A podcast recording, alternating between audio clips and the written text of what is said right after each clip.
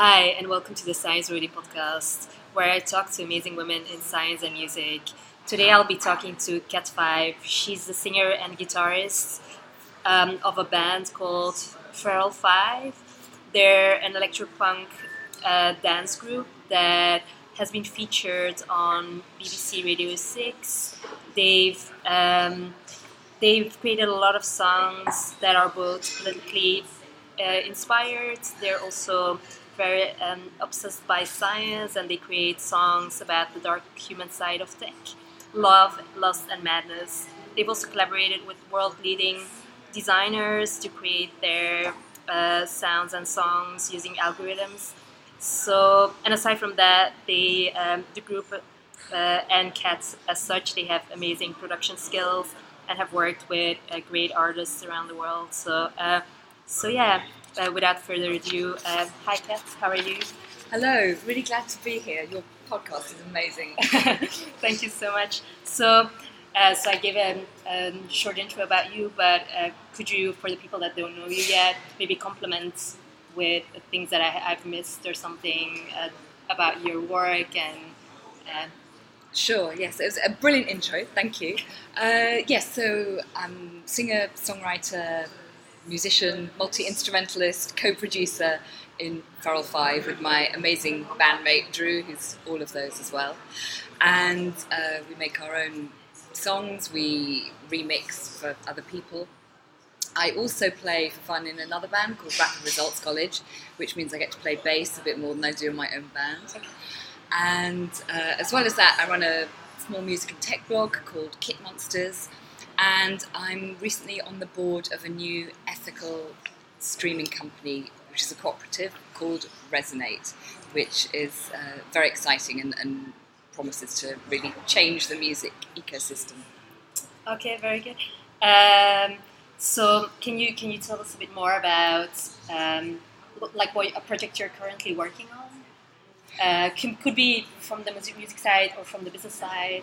Okay, well, we're currently working on our debut album, and uh, people are often surprised when we say it's our debut because we've had lots of releases, but they've all been singles and EPs, and we're finally focusing on an album, and um, we're really, really excited. We're it's quite a, a, strong concept. It's set in a world in the near future, and we're looking at a lot of current developments and imagining how things will be. So it's not a sort of complete sci-fi alien album, but we're we're definitely thinking hard about everything, which is something we often do, as well as trying to make music that people can dance to. Yeah, and so your album that you're going to release is it will it be like independently produced? Yes. Yeah. yeah. We we uh, produce our own work. We do go to some wonderful people for mastering because that's that's something you really have to spend uh, spend money on. We think is mastering, but it will be a DIY release on our small label, Primitive Light Recordings. Okay, all right, very cool. Um, I mean, so about your musical journey. So, um, as I as I mentioned earlier, your music contains a lot of different kind of aspects of, let's say, life. It goes, it it, uh, it uh, taps into technology, politics, feminism, uh, can you can you go into a bit more detail, kind of why those kind of influences and and yeah, initially, and then how how then your music writing develops around that specific if you choose like a specific topic. Yeah. Well, they're all things we're into. So um, you know, very interested in science, always have been, and technology, and uh, work to some degree in that field. Although I'm not a technologist myself.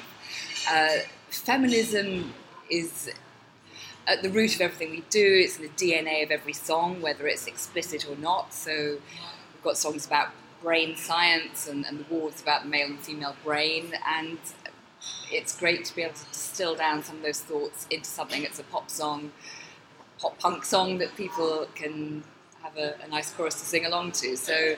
Um, we don't kind of set out right. We're doing a song about science. It's all inspiration that comes along the way, whether it's from 3D printing projects influencing the work uh, or other things. And even, I think, even when there's a song that's a bit more um, personal and intimate, it, it's still strong, it's still a, a, female perspective.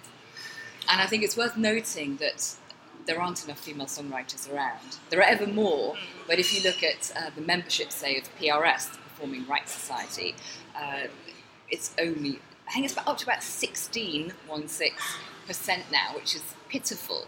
And if you think of all that male energy going into the lyrics of all these songs and how rare it is for female uh, mindset to be represented, not you can lump everyone in together, but in broad brush terms, Mhm. then that's really shocking. And one song we did is quite a sort of funny post party apocalypse hangover song. And I wrote it because it seemed like, you know, I was inspired at the time to do it. Then you think, well, how many songs about getting drunk and being hungover have you ever heard from a woman? Not many. I couldn't think of any. There may be some out there. Um, and yet it's something that men often write about is getting drunk at a party.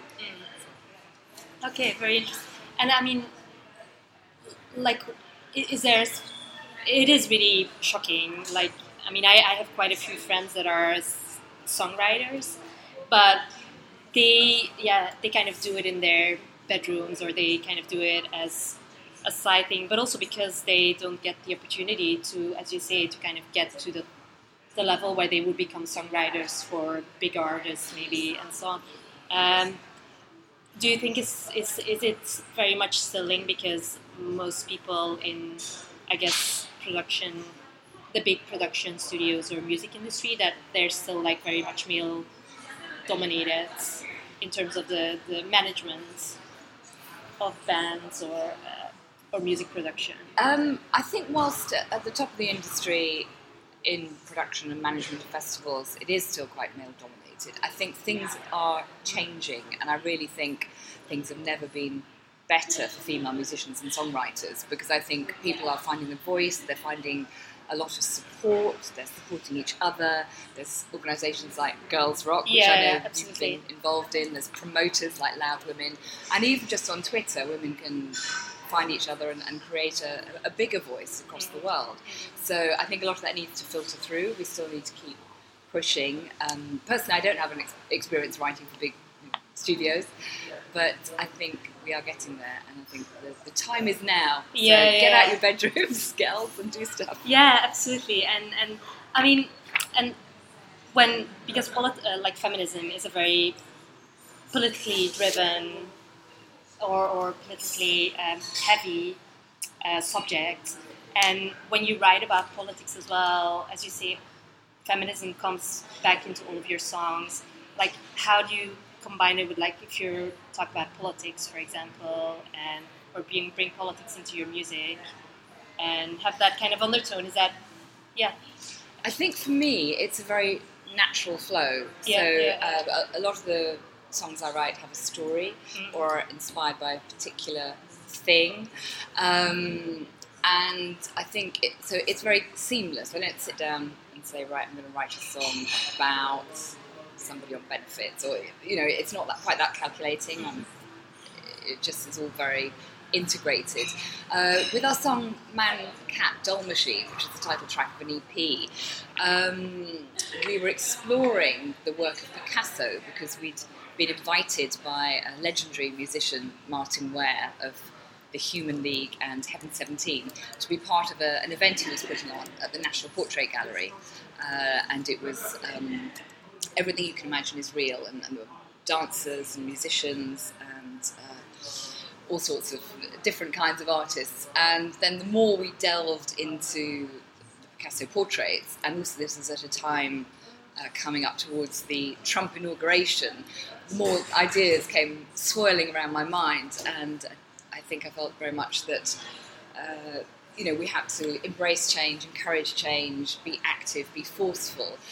But it was tight. Things were only going to change if we had new heroines, not heroes. So that's how that came about. So it was a, a real kind of smorgasbord of ideas, but the focus was we have to get up and do things for ourselves, and it's the women that have to get cracking with it. yeah, yeah, yeah, yeah. So really, like, t- ju- like you said, take charge of things and basically go out there and just do what you love to do and create kind of the things you love to kind of And, and, and speak about it. Speak about So, and um, just going back to Man Cat Doll Machine, we Oh, yeah, yeah, premiered yeah. it at the National. Portrait Gallery the night before the uh, the Women's March, And um, there's a lovely blogger who said that the Women's March started with us at the National Portrait Gallery.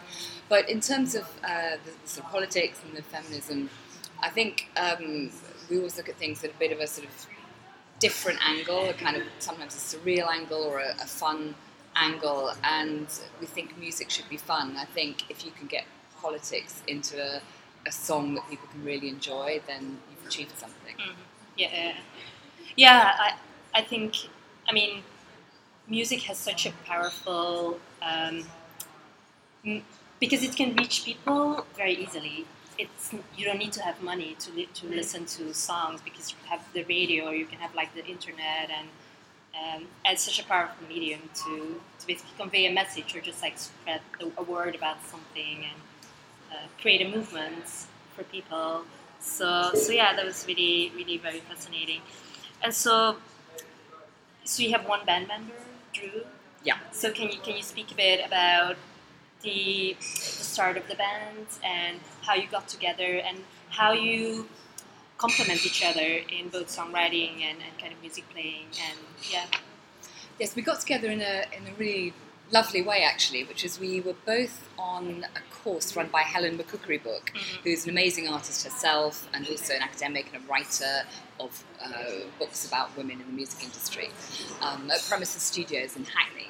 And although we didn't get to work directly with each other during the course, I clocked that he was a, a brilliant bass player and he clocked that I did some interesting things too. And sometime after the course finished, he sent me a track he'd been working on and asked if I'd be interested in singing, writing the lyrics and melody. So I did that, and um, and then we started working together and writing music together, and felt very much as if we had we'd had this connection that went back to when we were at sixth form, even though we'd never met when we were at sixth form. We felt like we were musical twins, and we both um, we both love dance music. We both love uh, sort of punk, especially post punk, and uh, songs with giant bass lines yeah, and yeah. Killing Joke. So we we have a lot in common musically but we also have um, different approaches to things, and Drew's um, much more into the latest dance music and, and, techno, and I like that too. But I'm seeing a lot more grassroots bands mm. um, that play guitars, and uh, it's a it's a good combination. And the way we write our songs varies quite a lot. Sometimes we'll just jam something up. Sometimes Drew will have some beats, and I'll put some lyrics to it. Sometimes I'll come to him with something I've already worked out on guitar and got some very rough beats to. Um, the main thing is that we like to experiment and we're not shy of trying anything, whether yeah. it's a, a, method or a particular piece of equipment. Um, for example, I'm quite happy to use a hammer and chisel to get some sound, and live as a particular hammer and chisel I use in one song, Angel yeah. Road, uh, to get the effects I need. And also on the new album, we're trying different things out. I went on an amazing uh, live coding, coding, music workshop with Miri Kat at Music okay. Hackspace, yeah. and um, learned to live code. I'm not saying I'm brilliant at it, but it was um, something I really enjoyed doing, and some of that is likely to make it onto the album because it's a, a very different sound that's fun so, to experiment with. So, can you can you can you go into a bit more depth there? Um, I, am interested because I mean you can kind of I, have I've taken up Ableton just recently, so um, basically music creation, whether you use an instrument or whether you kind of do it digitally.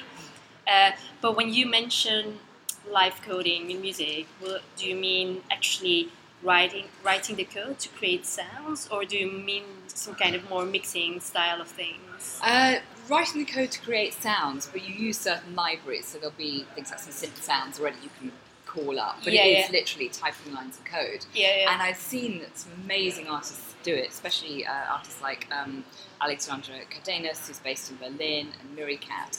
And it was something I didn't really think I could do or master. And it was complete surprise to me how much I actually loved doing it.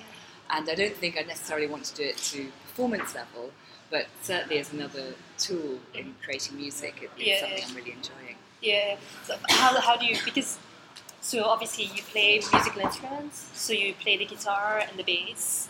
Yes, I play. Uh, I play anything I can get my hands Oh, on yeah, yeah, because I, yeah, I take the, the punk view that you don't have to be brilliant in order to Yeah, perform with an instrument. So um, I play guitar, I play bass. Uh, I, when I get my hands on drew synths, I'll write some synth Oh, lines. yeah, so Um, anything is, is open. And also, I've had an amazing time working with Music Tech Fest, where I've, I've been there as a, as a blogger, as a performer, and also um, produced the last one.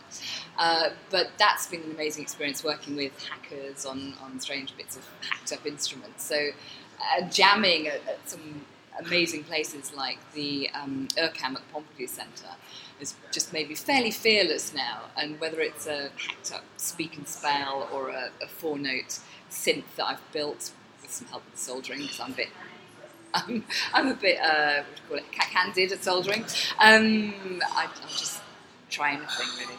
Okay, oh, but that's really, I mean, it's very interesting to hear the um, approach to your music making because it's very experimental as well. You try different, and why I was asking about the instrument because you combine basically traditional instruments, I guess, with lots of electronic or um, hammers sounds, I guess, which in terms of the mixing, so how, how do you approach kind of mixing sounds, mixable set of traditional instruments with basically the electronic kind of instruments in a very it will be in a very punk style way, I guess, rather than in a harmonized kind of way. Can you explain a bit more about, around how your approach is to producing the music, really, or, or mixing the music together? Um, yes, I mean, I think the, the approach is very fluid and it varies from song to song. We definitely see them as songs rather than a group or Yeah. a slice of Okay. dance music. And um, obviously, we've got to get some beats and um, we sort of build up layers on top of that. But it does vary a lot. And sometimes we sort of have a bit of a wrestle, if you like, about whether something's getting too electronic or too guitar-y. And, that, and because we kind of straddle these genres, it is always something that's very um, pertinent, if you like, because sometimes we'll get put on a, a synth pop lineup Yeah, yeah. for a live show, and other times we'll get put on a sort of punk thing, and you think, well, are we punk enough for the punks, and are we synthy enough for the you know synth pop Yeah, crew? yeah. So uh, it's one of the perils of being electro punk. Yeah, I mean, I guess it gives you um, op- op- like options does, because you kind of can fall into different categories, which is great because it gives, gives you like a lot of options. So, I mean, going going to that like because you've you've performed at different kind of events, type of events. When when kind of approaching those those events initially, um, for example, like a small, smallish event, like very intimate, how, how do you go about uh, kind of addressing an audience with, for example, a politically inspired message? Is that, yeah, I'm interested to kind of, is it like uh, something intentional from the beginning, or is it something that you want the audience to discover themselves from the songs?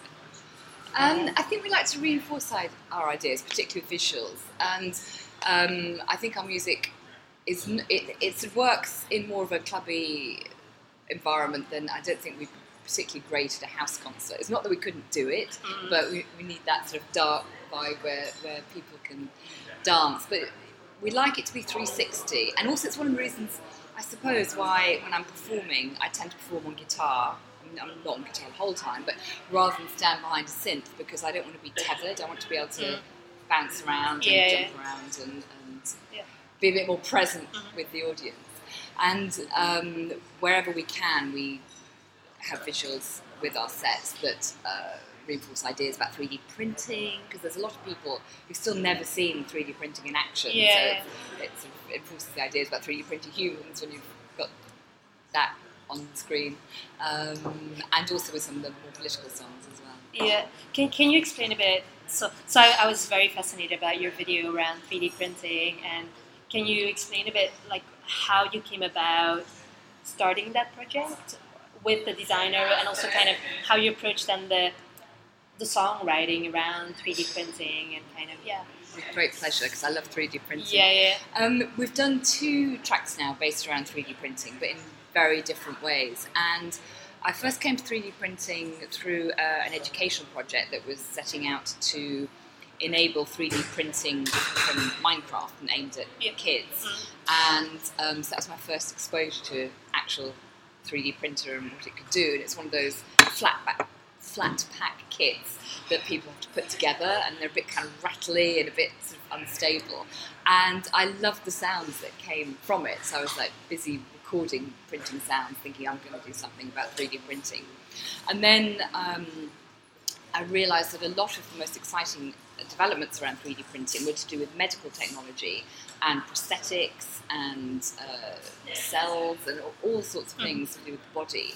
And I thought, well, what happens as things progress and um, you could start putting together people and who should be in control of this? And um, I was also thinking back about the video game Tomb Raider with Lara Croft and how they just like the designer gave this like crazy body Yeah, yeah, that is yeah. fairly unachievable in real life without tons of plastic surgery. And I thought, well, what if we were 3D printing people and then like we were printing like crazy people? You know, is anyone going to take any responsibility for that? So we started putting a song together based around the samples, and we used the 3D printed samples as a, as a backbone for the percussion track.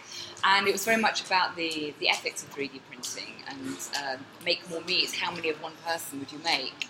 Um, so it was it was both something that explained a bit about how to do 3D printing, but also where do we go from here? Looked into the future. Yeah, I guess like bringing in cloning in a way. Uh, to, And then also in terms Yeah, of the, the, the whole sort of production of the release, um, we wanted to have some 3D printing with the release and make it accessible to people. So we thought about how to do that, and we worked with a wonderful tribal pop designer called Camille Walala, and she, um, we did a, a vinyl release because the technology wasn't there to 3D print vinyl.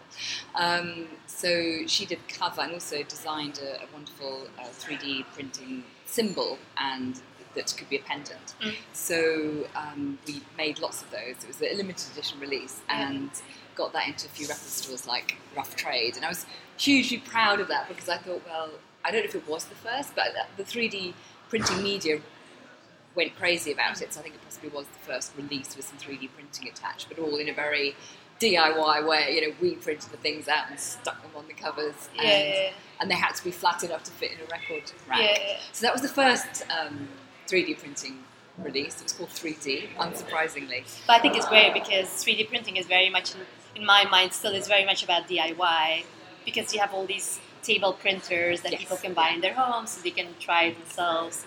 Yeah. So, so yeah, you had another project you said? Yes, Yeah, yeah. the one thing that was Oh, yeah, really good fun was we um, we performed at Music Tech Fest with a 3D printer, Okay. which we mic'd up, and um, and it was an absolute blast. But they're not very good bandmates. 3D printers are a bit dull on stage, but as a concept, it was, it was quite good fun.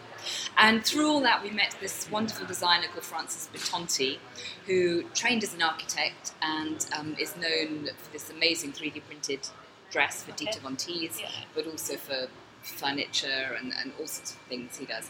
And he really liked um, what we did, and also we'd put some images of some of his work in the video for our first ever single, Skin.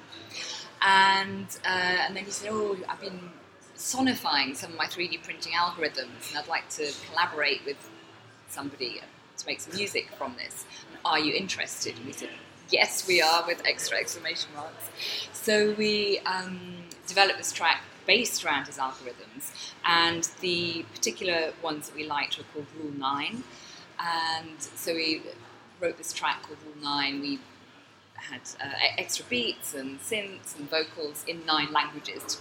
We created our own extra Rule Yeah. And then um, when that was all done, he then used some of his algorithms from the video. So he used some amazing algorithms that um, are like sort of digital representations of microorganisms growing. So through the video, it gets more. Um, get more of these organisms, if you like, on screen, Yeah. and so it's a, a really, really interesting project. We love doing that one. Yeah, I think there is something about combining music and video in the background. There's this amazing Belgian um, Belgian band, and they're called My Cheap Little Dictaphone, and they they created also like basically he had a uh, an album with I think it was eight songs, but the first song is basically the start of a story, and then the the last song is kind of the end of the story. But when he performs, when they perform, they put the whole story in the back when they play the music as well, so you can see it on on the back screen, and I think it's very powerful to be able to do that. Um, so okay, it's very very nice. Sounds great. Um, so about your career in music, and I guess because you also you're kind of an entrepreneur as well, and but did you always have? When did you start with music, for example? Um, and and kind of yeah, did you always have like in mind? I I would like to really do this as a living. Um, Um, I, I started playing guitar when I was 10 as a little Okay. acoustic guitar, and I went to guitar classes. There were group lessons and played things like She'll Be Coming Round the Mountain, all the twee stuff you get to do when you're little. Um, so I, I've always I've always loved music, but and I've always messed around with bands, but also I'm a very visuals person, so I was quite sort of torn, and I've done quite a lot of work in visuals and also in television, interestingly. Um, and actually, when I was working in TV, it was always my huge joy to edit music and choose music and soundtracks. And I did a lot of work with some brilliant dubbing mixes. so that really helped my production skills. I was used to working in dubbing theatres and really listening to sound and helping shape it. yeah. Um, and then in recent years, the whole band thing has gone crazy and fabulous. And I was making some. I made a music video for a friend's band called Giant Paw, and they said, "Come and join our band." So I went, "Yes." So um, I, I was playing lead guitar and did some backing vocals for them, and then I started an all-girl garage punk band called Suburban Mousewife, which was just amazing. A, a fabulous group of women, Yeah. and um, we played some amazing shows. I loved every minute of that, but sadly that came to an end. Yeah, yeah, yeah. Then Feral Five started, and we don't have a um, you know a particular agenda. We do what we love, and some people like it, and that's fantastic. I mean, yeah, music is a very personal thing as well, and I think that's great because that makes it so unique. If all music would be the same and please everyone, I, there's no fun in that. I think as well. So, uh, so yeah, I think it's really great to kind of hear your your kind of story and, and how you are ended up to where you are today. But coming back to when you mentioned you worked in, in, in film and television, um, how so the skills that you kind of because you still use a lot of visuals today in, Yes, in kind of yeah. I, we've worked with some amazing visual artists, but a, quite a lot of the videos um, I've shot and edited, and yeah yeah yeah also for a lot of the live work. We've got a new song. I'll have to rustle something up, yeah yeah, which is usually quite a lot. yeah. Sometimes it gets a bit pressured. You think, I've got to finish this video. We've got to go on stage. But anyway. Yeah, yeah, but uh, but yeah, I mean it's a great skill to have, and I guess by by having worked at the BBC, you kind of have a really good idea on how to approach this type of movie making and visuals, and and how to do production. Would, would you ever? Because obviously the BBC has a big, let's say, commercial music scene. I mean, there's BBC Radio Six, which I, I really love. The the more al- al- alternative kind Mm, of, I guess, scene of uh, the radio. Um, so how, how do you see the um, your band kind of fitting on, on radio? And yeah, my yeah maybe my question it's unclear my question, but I love radio. I love it so much, but sometimes it's very hard as a band, for example, to be played on the radio or to be played on the right kind of radio station to the right type of people maybe and I think it Um, can be, and I yeah. think um, a lot of stations are very prescriptive about Yeah. what they will play, and um, obviously the giant record companies have a, a huge amount of influence. But we've had the most amazing support from Radio Six. We've had um, a lot of our music played on there. We've been we've had a track of the week yeah, yeah. uh, that was played across all the different shows. So I think, um, and I think it's a good fit for us because we're very excited about what they do, and I think they respond a lot to what we do. Um, and we're also we also get to dip our toes in other waters with the remixes we do for other Mm. people, and we've got one coming out soon. I can't say which band it's for, but it's a rising indie band, and we're really excited about it. So we'll see where that ends up. It, it could end up on a station that hasn't yet played Feral Five. Um, yeah. That's so. So when you say you're working with an indie band, is it like to you're kind of put it bringing the you Feral Five and the indie band together in terms of making new songs, or is it? We've we've been asked to remix Oh, um, yeah, yeah, a track yeah, of theirs, yeah, yeah. and what we what we tend to do when we, we remix is we really go back to first principles, and Oh, we also do a lot of new instrumentation. And um, so somebody asks us to remix, they know they're going to get quite a good kind of work over. Yeah, yeah. And uh, but that makes it fun because then you can uh, cross into a different genre with somebody. And we worked with an amazing band called deux furieuses a while ago, and they'd always been heroines of mine. I was absolutely delighted when we got the chance to remix their first single. Yeah. And Tom uh, Robinson from Radio Six Yeah, picked yeah. up on the remix, put it on his mixtape, which was really great. And then Yeah. they've gone on to have an amazing album and do greater things. Not just because of us, I have to say, because they're supremely talented.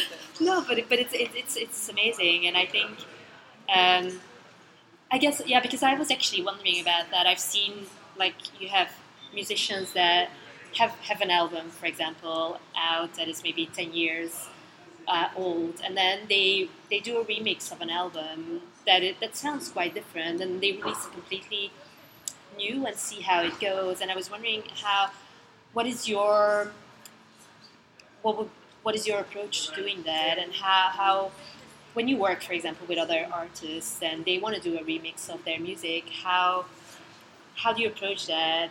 Is that very much kind of from your inspiration, or is that very much like a co-creation process with the band, or is that because they they very much still have the idea of their own album in mind, and it might be difficult seeing that kind of remix. Quite possibly. I mean, I think um, we've been lucky in that we've remixed people who've, who've actively wanted us to remix them and to go a bit crazy. So we, we don't have any instructions, we just have a complete blank Okay. sheet of paper. Right. Yeah, yeah. Uh, and I think the results may have shocked them, but in a good way. Um, and the same has happened to us when some lovely people have remixed some of our tracks. Yeah, yeah. And you have to kind of think, whoa, this is so different, but it's really, really exciting to see what someone else does with your track, I think. Yeah, yeah. And also, I think one of the hard things as a musician is to know, especially if you're doing your own producing, is to know when to stop, when Mm. Something is finished, because there's always another way of doing it. Yeah, yeah, yeah. And to, to have that discipline and go, right, it's definitely finished now. It- Yeah, it yeah, is, is quite a, um, a difficult thing. So that's why I think I think people find it fun to have this stuff remixed. Yeah, yeah. Is it something like I, I've worked with athletes before, and they breathe sports. It's amazing. So I was wondering, with music, is it um, when you're kind of working, like you said, about like achieving perfection of that song? I guess is that like let's do another zero point one percent to add on to, onto. Is that kind of what you what you mean in terms of maybe if we do like a little tweak to the sound here, it will kind of achieve perfection.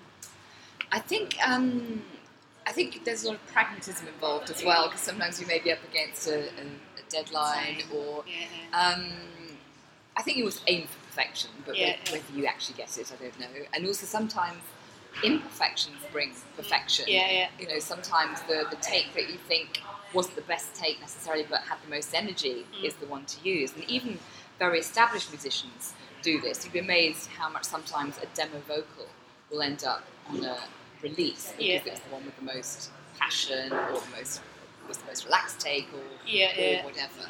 Um, but I think you have to be wary of, of endlessly refining because you can just suck all the energy out of a song. Yeah, yeah, keep going.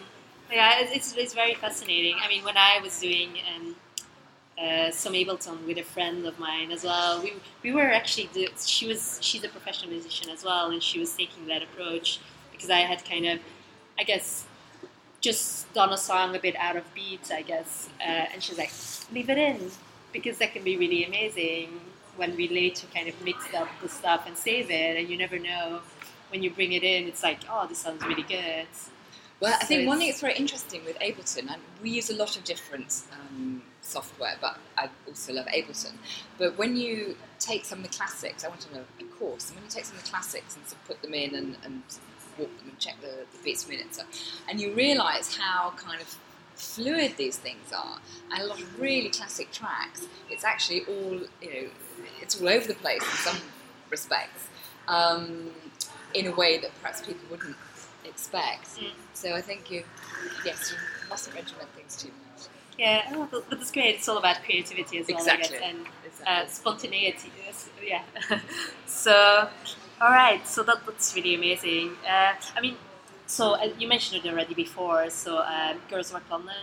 It's an amazing charity uh, that do amazing things. They actually have their war women camp this weekend. Um, I was part of it two years ago, and I was actually we had a punk rock band. Um, it's called Unladylike. Um, I was playing synths and the keys. Uh, very, as you said, like being very experimental on on on the on stage, and but it, it, it was an amazing experience because in four days only we were we formed a band, we created a song, we, we had written music to it, and performed live in, in a pub in front of hundred people, and then the yeah, so the, the boost of confidence that you got from that is is is absolutely incredible. But That's phenomenal. Well it's done. phenomenal. Yeah, I'm still like buzzing from it, so I'm excited to to seeing it again at this weekend. But um, those type of safe spaces that they create, it's very rare to find, and and um, it's amazing because having those safe spaces to create music really takes it as, as we, we were talking from before about before taking um, takes songs and so on from the bedroom into like the public space and people that basically think um, I'm probably not good enough actually to the next stage let's do this let's start a band. And so I was wondering whether you could kind of give a bit your thoughts on, on how as a female musician um, how you've kind of seen that evolve for yourself personally, for example, and also how you see the future for like girls and women going into music, um, and any advice you would have for them to just go for it and, and yeah. Okay. Well, I think um, just in recent years, there's been an amazing change. There's been so many new promoters and nights, and I remember going to the first ever Clit Rock a few years ago at the Lexington, and it was started by this wonderful woman, uh, Dana Jade, who makes music as Ms. Mohammed, and with a, a sort of mission to um, draw attention to FGM and charities and awareness, and but have fun while doing so. And that's where I first saw deux furieuses. I saw She Makes War. And Yeah, since then, her. amazing Yeah, Laura's great. Yeah, yeah. And since then, um, things have really snowballed. So there's been lots more Clit Rocks. There's been, um, you know, we've had the start of Loud Women who promote, and have a blog, we have radio shows and, and promoters um, get in her ears. Uh, and there's things happening up and down the country. And I think uh, th- this really you know, encourages female musicians and they put on brand new bands as well Mm. as the more established ones. So I think the whole ecosystem has changed an awful lot in recent years. Um, what I'm not so knowledgeable about is whether it's changed so much in, in different genres, but I do see you know, more uh, female DJs Mm. and women in electronic music coming together under various umbrellas as well. Yeah, yeah. So I think Yeah, like the Red Bull um, group, Normal no- Novelty. Novelty, Yeah, yeah. it's great as well. Yeah, So, so I think the environment is a lot more welcoming. Um, still not perfect, I think I said earlier. But I, I think, um, and my advice to anyone is, is to go for it, but also to, to meet someone else who's doing it, because I think it's very important not to be isolated. And I think any collaboration or meet up with other women in music is always something fantastic. And it doesn't have to be another woman, it can be guys, but yeah, just, yeah, um, yeah, yeah. you know, if you're not comfortable about doing something your own, try and work with somebody for a while and see how, how you get on. And most people know bands have side projects and you know all mushrooms from there. But I think um, I think things have changed a lot and still are changing in a good way. Yeah, yeah.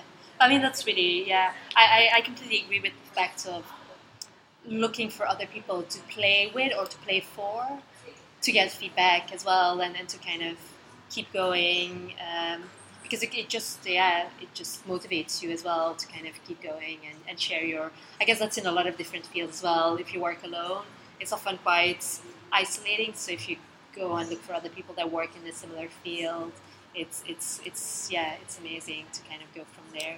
So I mean that that is absolutely great. Um, in terms of like any final comments around kind of your your music and your band and where what are like projects for the future, and do you have like a vision on where you would like to see Feral Five in the next year or the next five years, or or are there like an, any other music projects that are coming up, like side projects or creative projects that you're kind of having in the pipeline that you can speak about, or Um, I think at the moment our, our key focus is the album, which Yeah, we're yeah, aiming uh, to put out in the autumn, and we're already booking dates for the autumn around that. And I, I suppose our, our ambition is to get onto bigger stages, and that's kind of starting to happen, which is very nice. yeah, yeah. So that, that's probably a very sort of compact way of summing things yeah, up. yeah. Uh, When you say bigger stages, uh, do you mean like yeah? What type of do you mean like big festivals or big like Bigger venues. We'd Bigger love to do more festivals. Yeah, yeah. Um, Whether that'll happen, we'll have to see. I think it, because often these things are based around your release cycle as well. Mm. I'm not releasing until the autumn, so yeah, yeah, yeah. we'll just have to see Yeah, so it's a different type of festivals because it's not the summer festivals. It's But we had, like in we had a great time last yeah, year. yeah. We played Shuffle Festival, Danny Boyle's amazing uh, festival in London, Nasty Women Fest. Oh so, yeah, yeah, yeah, um, yeah. There's a lot of alternative festivals that are great places to play. Yeah. How do you approach go getting gigs? Because I guess that's also sometimes a, a struggle maybe for people that they might have like music, they might have the really the urge to play, but they they can't necessarily find the right kind of settings to play it. Do you have any kind of insights there, or on how you approach it? Do you have like management that looks for you, or No, we, we don't have any management. I think uh, the way we do it is probably not typical. So I'll go with what's typical and tell you a bit yeah, yeah, about what yeah, we do. yeah, yeah, But I think um, what's become very obvious is it's all about people. And yes, you can be lucky and send emails off and get something, but it's about going to the places you want to play and, and meeting the promoters. And a lot of venues um, don't even promote their own shows, but have promoters who take over a night a week or a month. So the more sort of contacts and, networking you can do, the better. And uh, you know, most people are very, very willing to have a new band on in the opening slot. So the opportunities are there, but you can't solve it all by email. And as far as our live shows, we're we're very lucky. We get a lot of approaches, um, and so we tend to get approaches from people who know our work and want to put yeah, us on yeah, yeah. and uh, and also we don't we're, we're sort of we don't do so many gigs. We're not playing three times a week in every pub in Camden because that doesn't suit our work. Mm. So we prefer to play somewhere where we can have visuals, where it's a bit more kind of considered, if you like. And uh, that's not to say we won't play it in a pub in Camden with some of our favourite bands. Yeah, yeah, you no, no, absolutely. Okay, so, but connections, I guess that's kind of the. Connections, yes, and that may sound yeah, a bit daunting. You may feel, you know, you have to know all the top people. You don't have to know the top people. You have to know the people who are putting on gigs at your local venue. Yeah, yeah, Um, yeah, yeah. And it's great to see there's a new scheme to encourage more women into promoting. So there's lots of, you know, lots of contacts you can make with your with your local uh, student radio station. You Yeah, know, yeah. There's, you certainly make contact with these people. And um, Yeah, and like DIY spaces. Yeah. like guess a lot of women as well, they do this great thing now with the podcast and the radio station and uh, promoting women. So that's, yeah, it's great to see what they're doing as well in promoting bands. Um, so yeah, okay, that's really very interesting. Um, I think it's time to go maybe in the quick fire quiz now and learn a bit more about kind of your your personal um, loves of music and okay. and, and like I'm ready. books and so what is an album or, or a song that has impacted you in some way and why has it impacted you in some way whether it's an album or a song or both yeah I always find it very hard to boil Yeah, down yeah, yeah. things to musical choices, and we got asked to do our top ten albums this once as a band, and we wrestled with it for literally months. But anyway, but one of the songs that had the biggest impact on me when I was really young was actually um, "Pretty Vacant" by the Sex Pistols, and I had no idea that it was punk. I had no idea it was the Sex Pistols. I had no idea it was supposed to be transgressive in any way. But I just remember hearing this like really fast, really loud song and jumping around like crazy at a birthday party yeah yeah and thinking this is amazing and then of course I found out more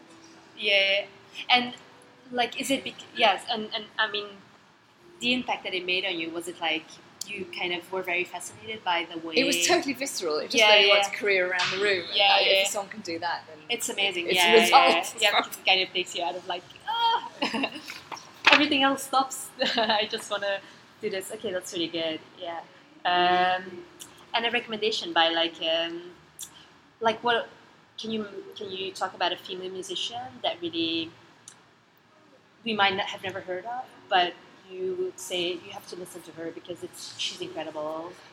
Uh, well, I've already mentioned them, but there's the thing is, I know so many amazing female musicians. Yeah, I'm really yeah, yeah, privileged yeah. to know Yeah, some yeah. wonderful ones. But um, I have to say, deux furieuses, uh, guitar and drums Yeah. duo.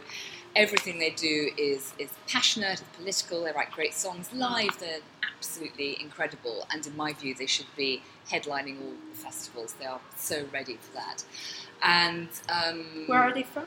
They're based in London. Yeah, yeah. Uh, Roz, singer's from Scotland originally. Yeah, yeah. But they're both in London now, and they play fairly regularly. Um, I particularly love their uh, it was their first single. Can we talk about this? Which I think is so strong. It's one of the strongest singles ever. Um, it beats Royal Blood hands down, and. Um, also, we got to remix it as well, which Oh, is yeah. probably sacrilegious, but we turned it into something equally crazy but more electronic. Yeah, yeah, yeah. Okay, very cool. Uh, I don't know them, so I'll definitely have a listen as well. I'll add it to the show notes later so Brilliant. people can have a look at have a listen. Um, and then, is there like anything in particular that you're currently like, like reading on maybe a political kind of book or or that you've read recently that is like this you have to read? It's like you stop everything and just read this. Or, Um, I'm a sucker for rock biographies, and normally I've, Yeah. I've always got a rock biography on, on the go or autobiography, especially all the female ones because I want to know how things were for them. What I'm actually reading at the moment is a book on blockchain in music by George Oh, Howard, yeah, yeah. and it's got interviews in with Imogen Heap and various Oh, other yeah, artists about how they see the future. I think it's called Everything is in its Right Place, but it's, it's a music and blockchain book. It's the only one that's out there at the moment, and it's brilliant because it, it's um, it's kind of probing. It's got lots of information about the new technology, and also it's very inspiring because he's got a very strong vision of how the whole musical landscape could change if we can harness this in the right way. Yeah, yeah. I mean, ha- what would the approach be to?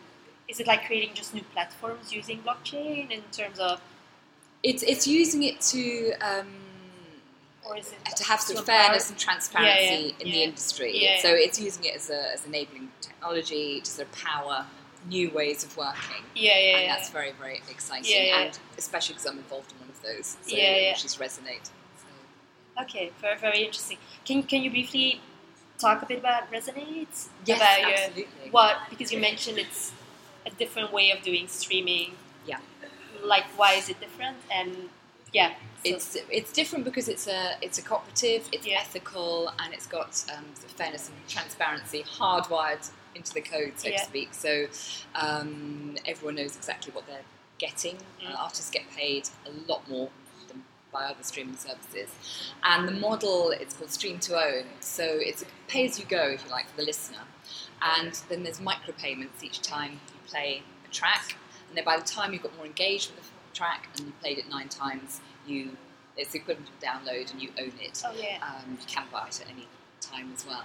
And then there, we're building out a, a set of, sort of artist services built on blockchain, which means everything is, is much more equitable. Yeah. And um, the sort of the headline is, you know, art is not content, yeah, yeah, yeah. and Yeah, that's that's Yeah. we believe. So it's really thrilling to be to be part of that and, and representing them at various events. I've been on the well, Feral Five has been on it for a couple of years. We were very early adopters, yeah, and it's been great to see it grow and develop. Yeah, I guess I mean I guess it, it takes away as blockchain often does like in banks or something the middleman I guess and gives the um, musicians kind of the the power back. Yeah, it gives more control. More control, That's not yeah, to say yeah. there isn't a role for various kinds of artist services. um, yeah, yeah, But yes, it, it makes things much easier uh, for the DIY independent musician. And also Imogen Heap with her Mycelia project yeah, yeah, is doing a lot of work in this area. And one of the problems has been that the, the systems that uh, register music Yeah, and the data are all just so messy, and Mm. we need to bring that all together so we can get the rightful money we're owed for plays and Yeah, yeah. Can everybody? Is it how easy is it to join the? To join Resonate, Yeah, yeah. it's super easy. It's as easy as uploading to SoundCloud as a musician, Yeah. and then as a, as a listener, you can buy an amount of credit. I think the some minimum amount, is something like five euros, and then you can start listening. And the player's in beta at the moment, um, but we've got several thousand amazing musicians on there, several hundred labels. Coldcut have put all their new work on there, and we're starting to get exclusives from artists who believe in the ethos and want their tracks on Resonate rather than some other platforms we can mention that Yeah, don't yeah, work for artists Yeah, very well. yeah. Okay, very fascinating. Yeah. Um, final question: What is your favorite invention? Can be yeah on any level. So It's such such a tough invention. So such a tough question because there's so many amazing inventions. Whether um, whether it's the the colour or the 3D printer or whatever. But my personal favourite invention is fairly obviously the electric guitar Oh yeah. um, because I love to make a loud noise. Yeah, yeah, and, yeah, uh, yeah, yeah. So Yeah, yeah. What would be like because in, in a way the guitar is an amazing instrument because it hasn't really, I guess, since it since it's kind of kind of um, since it's been made, it hasn't really evolved that much in shape or form. It's very interesting because a lot of um, Maybe it has, In, maybe in some ways, you're yeah, right, yeah, yeah, and Um, and companies, including Gibson, who Yeah, yeah. have taken a bit of a downturn, have been trying to add bits of technology to it, and that hasn't gone down very well. Yeah, yeah. Um, I've also been lucky enough to play 3D printed guitars, and um, which have, have been fun. But you know, a lot of people experiment with form rather than sound. Okay. Yeah. So, in some ways, I think you're right, but um, but hey, Yeah, no, no. Well, yeah. So it, it is fascinating that basically, well, the, the the basic of the guitar should be there. You can add so many different, as you said, like pieces and so on to it, but as like the, the core of the sound needs to be there and it has to kind of function as it as it is. So, okay. oh, uh, the one actually prototype guitar that I got chance to play was um, it was a 3D printed acoustic guitar um, made by designed by a designer who usually makes prostheses. Yeah, yeah. And what was brilliant about that was it did genuinely sound different and exciting because um, if you're 3D printing it, you don't need the struts inside, so Mhm. the air flows in a different way. Yeah. And it was really rich and resonant and amazing vibration. I, I don't think it's ever gone into production, Yeah, yeah. but it shows you can do exciting. What was the material it was made from? Do you remember? Uh, I think it was some kind of, sort of nylon. It, it, it felt a bit Oh, yeah. plasticky. Yeah, yeah, yeah. Okay, very fascinating. I mean, it's it's great that you can just. I mean, it opens a lot of opportunities to. For example, a violin is so expensive to buy, like a good violin. So if you could 3D print a violin that kind of can give a decent sound, like a Stradivarius, maybe not, but almost, it would be really great to kind of democratize this type of instruments. But also, you don't need things to be uh, expensive. Yeah, There's yeah, an yeah, amazing yeah. guy called Tom Fox from Volpestruments who, who founded Acoustic, and I went to his first ever workshop and built a three-stringed instrument Yeah, from a piece of scrap wood, some old bicycle cables, and it's absolutely glorious. Yeah, and, yeah. You, know, you can do a lot with nothing. Yeah, yeah, yeah, absolutely. I mean, I've seen a friend of mine. She makes music uh, music instruments from vegetables, like flutes Oh, and uh, drum It's, kind it's of. not uh, Vicky O'Neill, is it? yeah, it is. I have so much respect for her. She's an amazing drummer. She's an amazing inventor, drummer. yeah. Yeah, yeah, yeah. Yeah, um, but yeah, she's she's incredible, and and yeah, and that, that's the great thing about uh, kind of music. I guess you can kind of be very creative and um, try to make music with the, the means that you have. Um, so yeah, I mean, when people want to get in touch with you, what would be the best way to get in touch with you? Uh, we're very easy to find on Twitter as the band, uh, well, every, anywhere. Feral5, so it's feral5.com, at feral5, da, da, da. and um, on Twitter I'm cat with a K underscore 5. Yeah, yeah, yeah. And always happy to talk to people, collaborate, Okay. that kind of thing. All right, very interesting. Uh, so yeah, I'll add every all the details uh, to the show notes so people can find you easily as well. Um, and yeah, I mean, all there's left to say. A lot of best of luck with the album. Thank I'm you. really excited to hear it uh, and everything else, like the projects coming up. And, and yeah, thanks for being on the show. And uh, yeah, I look forward to to meeting again in the future. So thanks. Thank you so much. It's been lovely to, to have a chat, and also I've listened to your other podcasts, and, and all the women are amazing. So I feel very honoured to be one of them. No, my, my pleasure. Uh, thanks so much for being on the show. So, all right, bye everyone.